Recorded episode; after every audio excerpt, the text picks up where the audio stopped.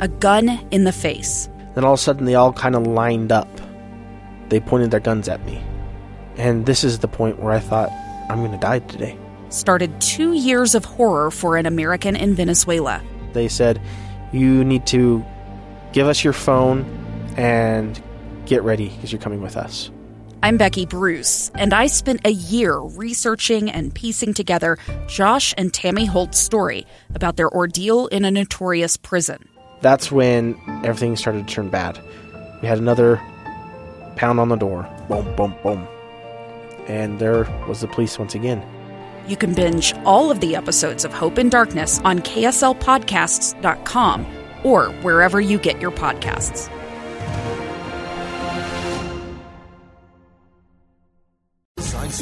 Inside Sources. Inside Sources. Where KSL offers Utah deeper insights on the news. Host Boyd Matheson divides rage from reason and elevates the conversation on issues crucial to our community. On KSL News Radio 102.7 FM and 1160 AM.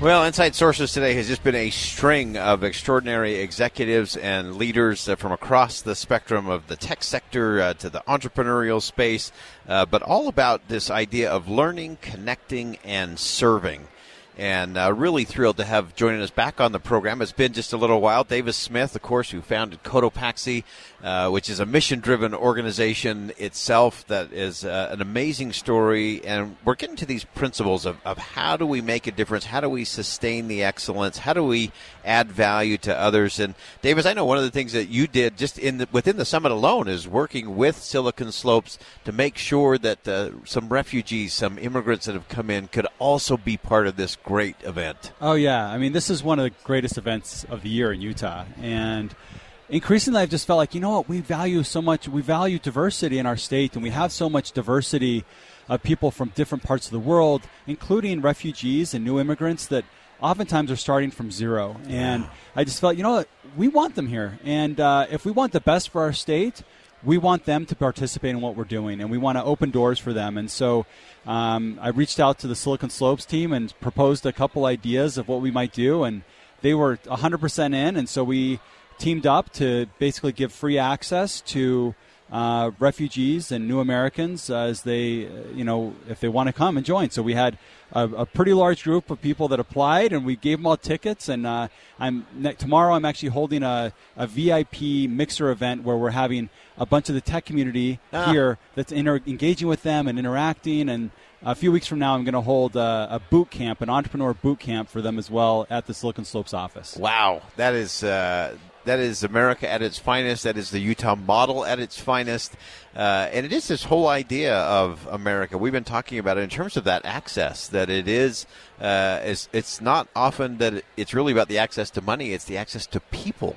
Yeah. uh, and those connections are so vital. Absolutely. I mean, I look at, uh, you know, th- I've built a few different businesses before, and every time it gets a little bit easier because my network's bigger. Yeah. I know more people. I have more more mentors. I'm learning from people. When you're when you are new to the country, and maybe even even English is your second language, you you have some real challenges. And so, Yeah. opening up these doors and welcoming them and helping them feel like they're part of our community is, I think, really important. Uh, so important, and it, and it bridges the gap and, and fills in a lot of those cracks where uh, often you do have these, whether it's a refugee or a, a new citizen in the country, uh, and they may have brought great skills uh, from their homeland. Uh, but they may not be able to apply them because they don't have that connection or they don't quite know how to navigate the system in terms of starting a business or, or getting that next level education. Uh, tell us about how we can think maybe a little differently in, about that. Yeah, I mean, I think a lot of times we assume that refugees or immigrants uh, maybe lack education or something, but to your point, they a lot of them don't. I mean, I I was up at the University of Utah. This is a couple of years ago, speaking at an event. They had um, some food that was being served, and the man behind the counter serving the food, uh, I, he had a name tag on, Jose, and I was like, "Hey, Jose!" And I grew up in Latin America. I actually Yeah. moved there when I was four, and so uh, uh, my parents are uh, Canadian and American. So I'm like, I don't look Latin at all, but uh, I spent so much of my life there, and I started talking to him, and he was telling me how grateful he was to to be back on a campus. And I said, "Well, wh- what do you mean? Did you used to work at?"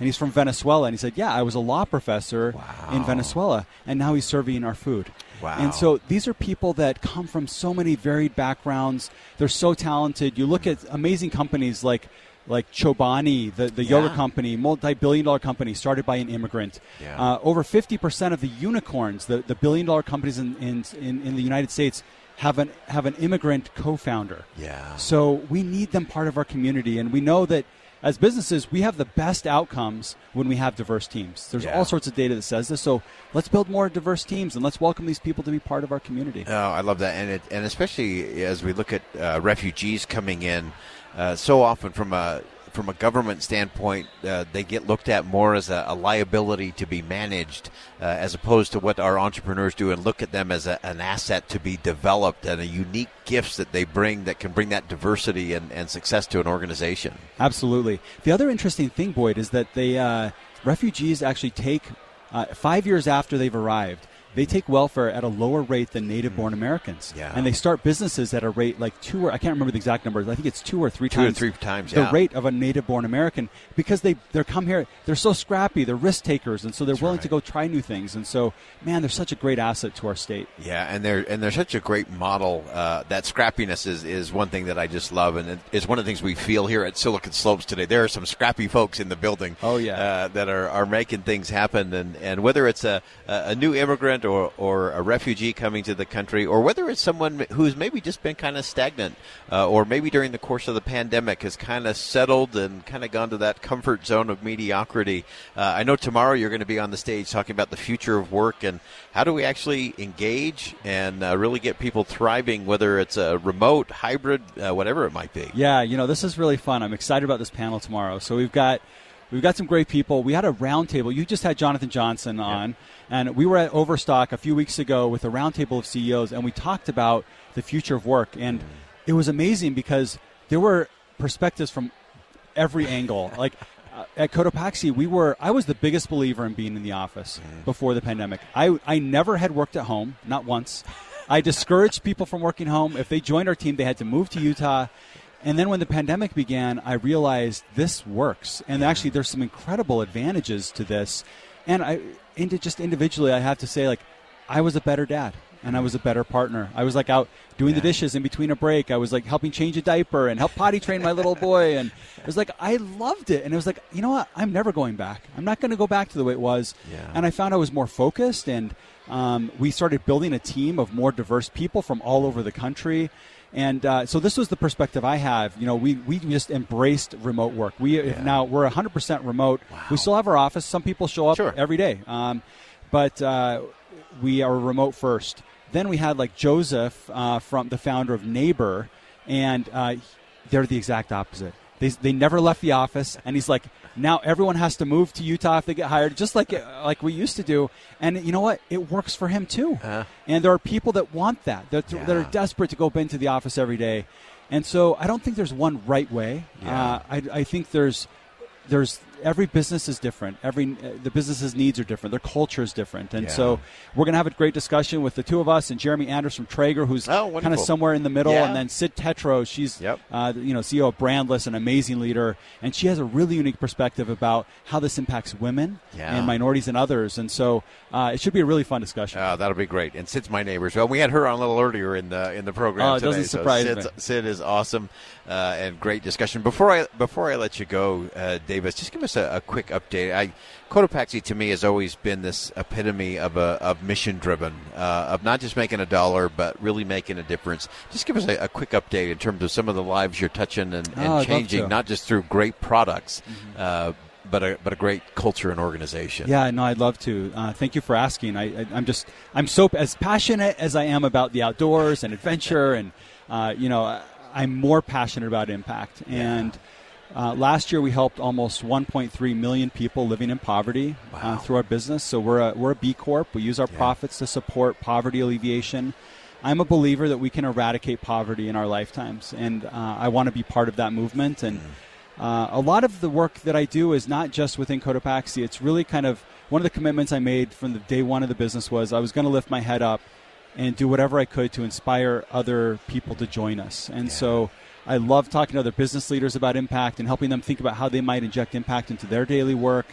Um, but I, am just so proud to be part of a, a, business that's making a difference in the world. We can do capitalism better. Yeah. Uh, you know, capitalism is amazing. I'm the world's biggest capitalist, and we can do it a lot better than we and have, better. and we will. Yeah, fantastic. Uh, that is a, uh, a thought for the day. That's a think again moment for the day. Uh, capitalism does work. It's lifted millions out of poverty over the years, and we can do it better. We can. And the impact can be greater. Uh, Davis Smith from Cotopaxi. We're broadcasting live uh, all day today here for Inside Sources from the Silicon Slopes Summit. This is elevated thinking. This is high impact thinking. We'll take one last commercial break, come back with some final thoughts. Stick around. We'll be right back.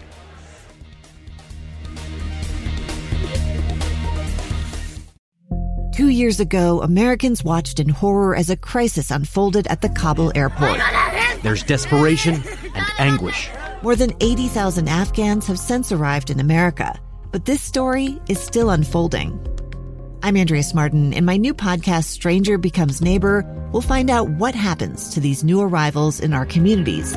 Who would help our newest neighbors? Follow us at kslpodcast.com, Apple Podcasts, or anywhere else you listen.